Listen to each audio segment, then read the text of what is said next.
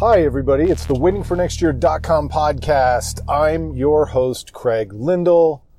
We are part of the Evergreen Podcast Network. I haven't done one of these in a very long time, but with what happened to the Cleveland Browns in their, well, I was going to say final game against the Pittsburgh Steelers. It's the 16th game and normally would have been the final game. All that's left is now kind of a, a preseason game that's actually being played the last game of the season because who's actually going to play in this game? Uh, not Baker Mayfield. We know that. So the, the Browns lose to the Pittsburgh Steelers. They were eliminated from playoff contention about a day ahead of time. So we kind of knew that the game was going to be meaningless, at least for the Browns. And somehow, some way, after an entire season of up and down, but mostly bad football, the Browns with Baker Mayfield had maybe the worst game of the season. I guess you could argue the game against the Patriots was worse, and I'm sure you could bring up other games that you found worse, or you'd make an argument that losing the way they did in San Diego was worse. I don't know. But I, for me, the way they lost to Pittsburgh in Pittsburgh, the way they laid an egg, the how badly the offense played, and, and how many balls were batted down, how many incompletions, the interception, just all of it. It was a bad football game, and the Browns did their part to make it one of the worst football games you could ever possibly watch, even with the Mannings on the Manning cast during Monday Night Football.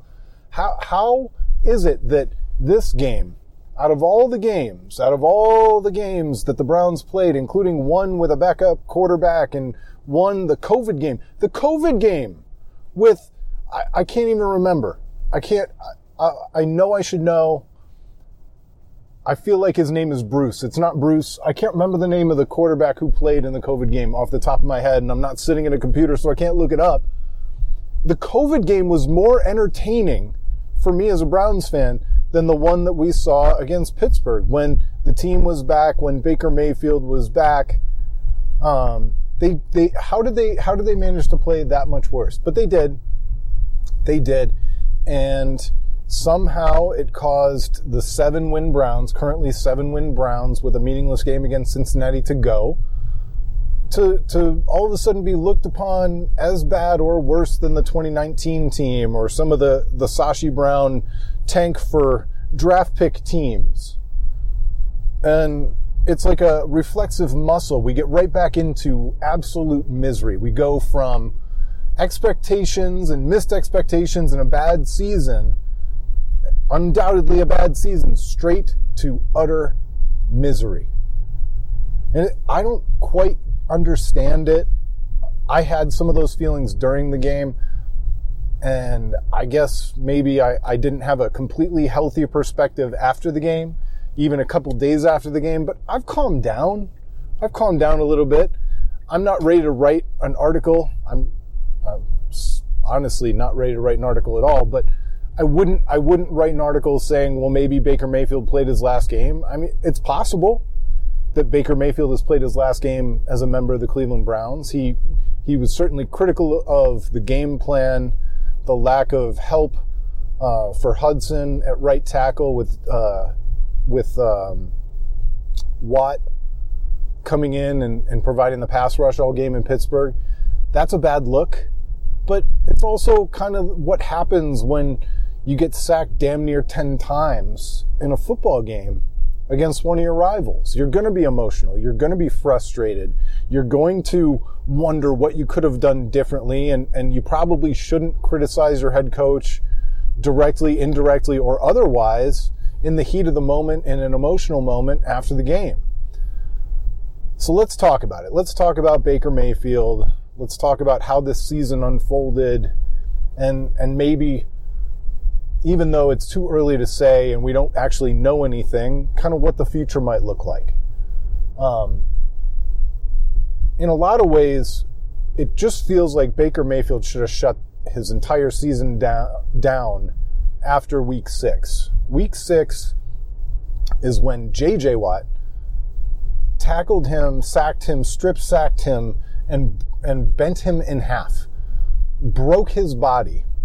Uh, that's when I believe the shoulder fracture occurred. Week seven, you'll remember he did not play against Denver. That was a Case Keenum game. That is probably the moment. I don't blame Baker for for trying to play through the injury. He shouldn't have tried to make that tackle in Houston, but he did. He did. And once he did, you know, every there are a bunch of decision points that week, every week thereafter. And so for the next few weeks, Baker Mayfield tried to play through it and he was getting himself cleared by the doctor and the team determined that he was their best bet and they didn't want to bench him over the injury. And so they kept running Baker out there and, and kept trying to play him. And, and then week six happens and JJ Watt really, really bends him, bends him in half. And presumably, not presumably, reportedly, that was the third time that that left shoulder had been popped out and popped back in. So, I mean, these things are cumulative. It was definitely a bad, bad injury. And Baker tried to play through it. And, and he misses one game, week seven, and he's right back in there. And it wasn't good for him. It wasn't good for the team. And in hindsight, I wouldn't, I won't, I won't knock Baker Mayfield for trying to play through the injury initially. I won't. But by the time he goes through that four game stretch and then he gets smashed in that game six, I think it's another decision point, another time to really sit down and look at it, no matter how tough you are, no matter how much you pride yourself on being a warrior and never allowing yourself to succumb to injury, it, it's probably the moment. It's probably the moment where he and the team should have come together and said, hey, look, enough's enough. We know you're a warrior. We know you want to be out there. We know you're, you're tough. We know it's a kind of a contract year, even though we picked up your fifth year option. But the best move for everybody is, is probably to have you go get surgery get healthy, start planning for next year, and, and we'll make other plans. Um, that didn't happen. That didn't happen. And so progressively, even as Baker presumably got healthier, not, you know, not fully healthy, of course, but healthier, he dealt with an ankle and a knee and the shoulder continually and all this kind of stuff. He just kept playing worse and worse. And somewhere in there, OBJ quits the team. They trade him. Um, the, the passing game gets worse and worse. And finally, it just peaks in the ultimate moment of negativity against Pittsburgh in Pittsburgh after the team had lost their chance at making the playoffs. And it, it feeds speculation, a narrative, and all these different things, which, if hindsight being 2020, if Baker doesn't play after week six, we're not dealing with any of that stuff probably. We're still thinking, well, we'll see what Baker can do when he's healthy again. And we're still thinking back to the tail, the, the second half of 2020 and, and the playoff game in Pittsburgh and the playoff game against Kansas City. And that's, that's our memory and, and that's where we're going. I'm not sure what we really found out about Baker Mayfield this year, other than he, he truly is tough. I, you can't take it away from him the the way he was willing to, to pony up and get in there and and dare the doctors to to make him ineligible for medical reasons, it's impressive. It's impressive. Uh, ultimately, we care more about winning football games and and solid, uh, competent quarterback play, and we didn't really get that this year. Um, but this idea that that the injuries don't matter or that we, you have to grade Baker's year on a curve. And the Browns and Andrew Berry and Kevin Stefanski are going to have to grade his year on a curve.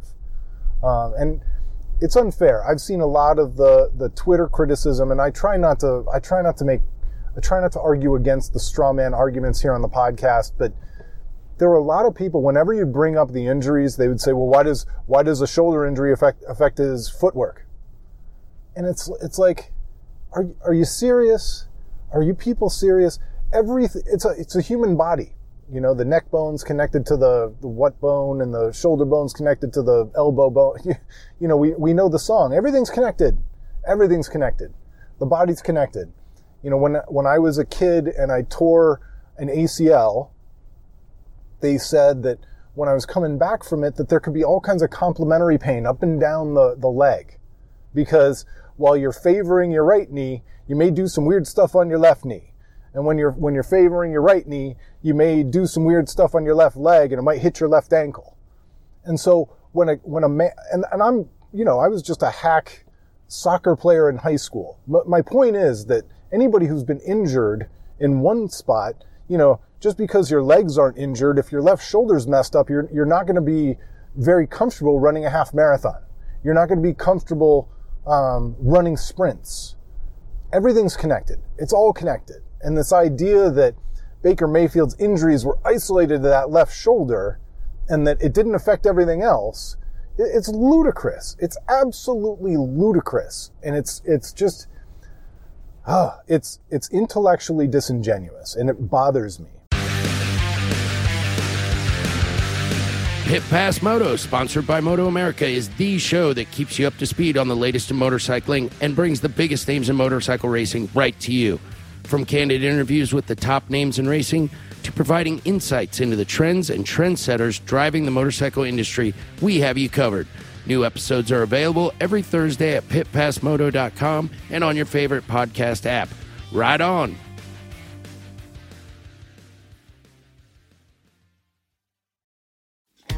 What was it like to be there for historical sports moments and unforgettable performances? To be behind the scenes? On Pressbox Access, you'll hear from me, Todd Jones, and other sports writers about their experiences with the greatest athletes, coaches, and sports events of the past half century. We'll share some stories behind the stories, some big, some small, and some we've only told each other. Let us buy you around on Pressbox Access.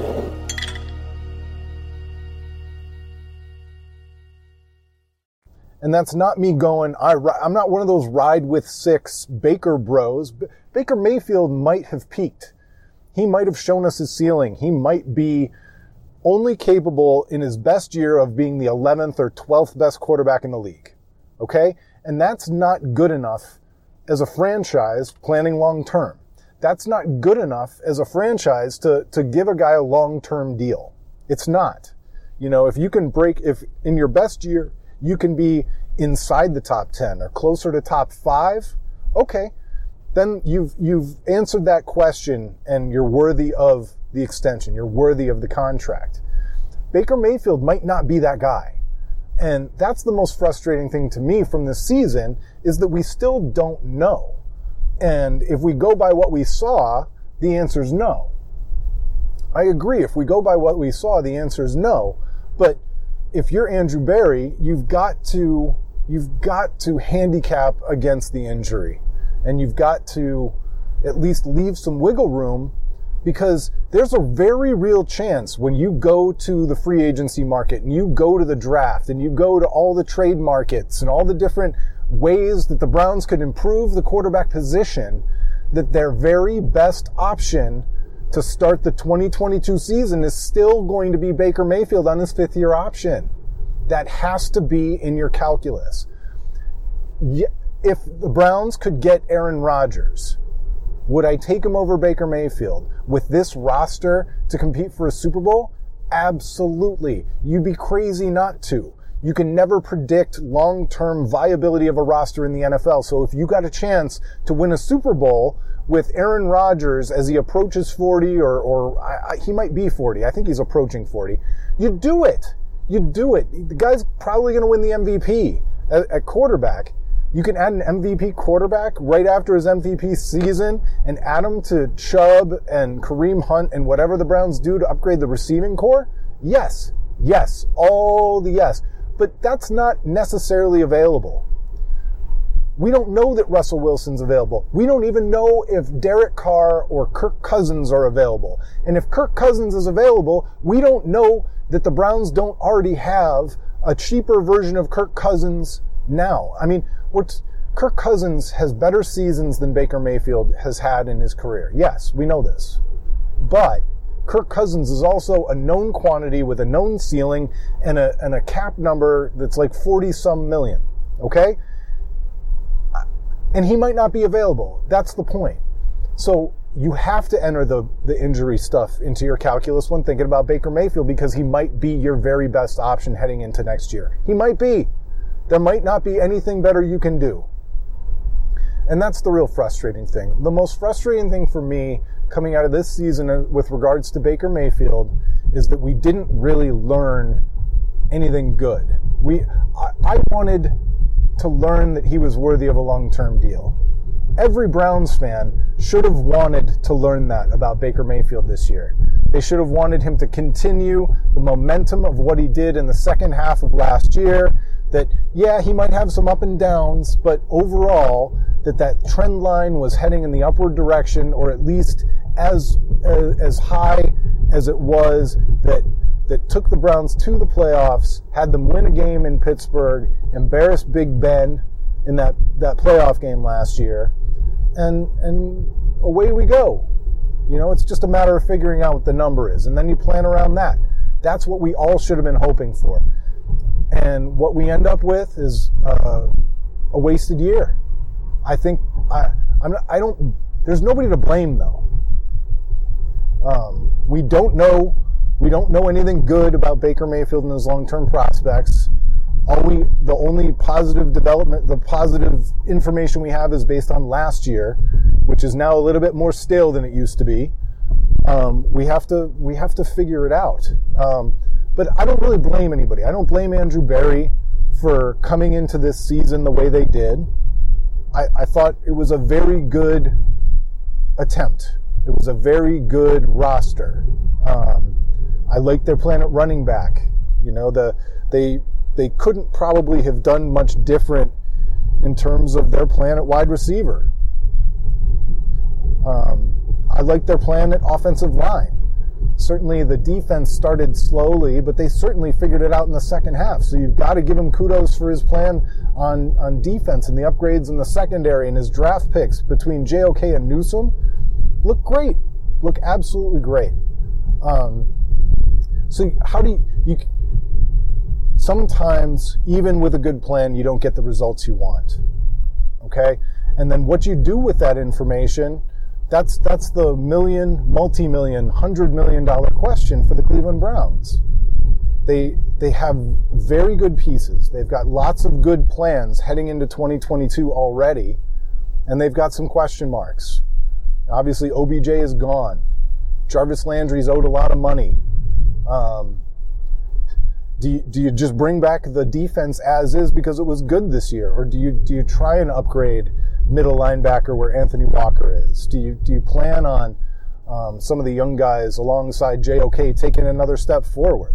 What do you, what do you do with those kinds of things? The Browns stood pat on the offense, and the offense failed miserably this season. You know, who saw that coming? Nobody rational. None of the preseason uh, previews thought that the Browns' defense offense was just going to fall apart, but it did. It did, and so that's where they sit today. Um, so what are the Browns going to do? What are the are the Browns going to look to upgrade quarterback? Yeah, I think they will. Doesn't mean that they're going to come up with anything good. You know, are are you just going to move on from Baker no matter what, even if it's Mitch Trubisky? Like I I don't think that's a good idea. Um, so there there are lots of lots of variables and lots of things and, and lots of there's lots of nuance in in determining a plan from year to year, a roster from year to year. And I think a lot of that's lost in the way we talk about these things and in the height of the frustration of one of the most miserable games um, of the last two years. And that Steelers game was absolutely miserable, utterly miserable. But overall, you know, the, the season was disappointing. I'm upset about it, but I wouldn't trade this roster for the 2019 roster. I wouldn't trade this roster for any of the rosters prior to 2019, you know, post 99, but t- prior to 2019. This is the still one of the best rosters the Browns have had since 99. It's a really great building block to make some changes and take a run at it next year. And yeah, there are some questions. There are some negatives and some things that the Browns need to figure out. But, you know, when, when all the dust settles and we try and have some perspective on what the Browns have and what they need to do to take the next step, it's hard for me to just go into the bottom bottom of the barrel or think that we're we're in the basement again. It's a down year, but just because the results didn't come out the way we wanted them to as fans doesn't mean that the attempt or the plan wasn't good. You know, Kevin Stefanski's got things to work on too. Trust me, I know that. I know that. The same guy. It's the same guy who was coach of the year last year and impressed us all. So, um, I'm not telling you that this season's okay, that it's acceptable, whatever that means. And I'm not telling you that the Steelers game was acceptable or that I'm happy about it. I'm just saying that once you get over the bitching and the complaining about isolated things or, or the overall body of work not turning out the way you wanted it to be, you've got to be practical and think about, all right, well, now what?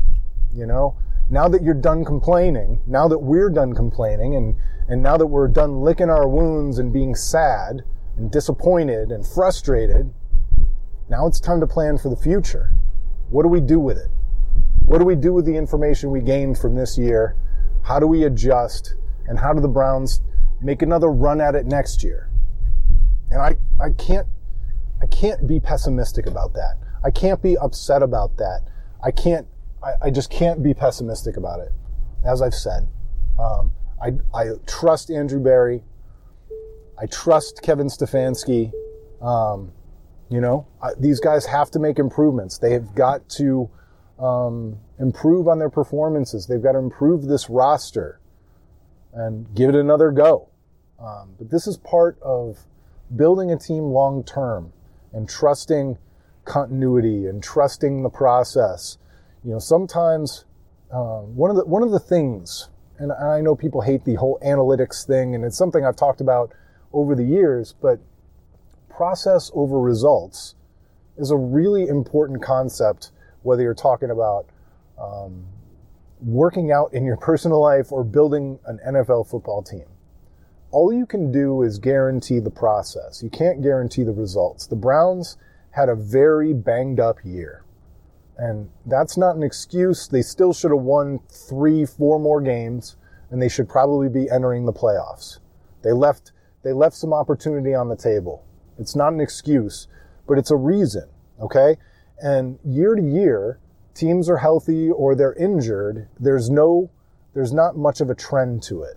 It's not, it's, it's a pretty random statistic if you look at the, if you look at the statistics that people come up with versus you know, teams that were healthy one year are injured the next and then injured another year and healthy the next. And so you can't really plan on that stuff. There, we, we haven't figured out exactly how to organize around improving those variables because the NFL is a weird is a weird league. Football is a weird sport and a violent game, and random stuff happens. So, um, the Browns just need to make sure that when they get to that poker ta- table next year, that it's at least as good as it, the the hand that they're coming in with is at least as good as it was this year. But I'm telling you, just because they lost, just because they lost at the poker table this year doesn't mean that they didn't have two pair or a weak full house or they had a good hand. They had a good hand to push their chips in and to play the hand and they lost. They lost. That's how it goes.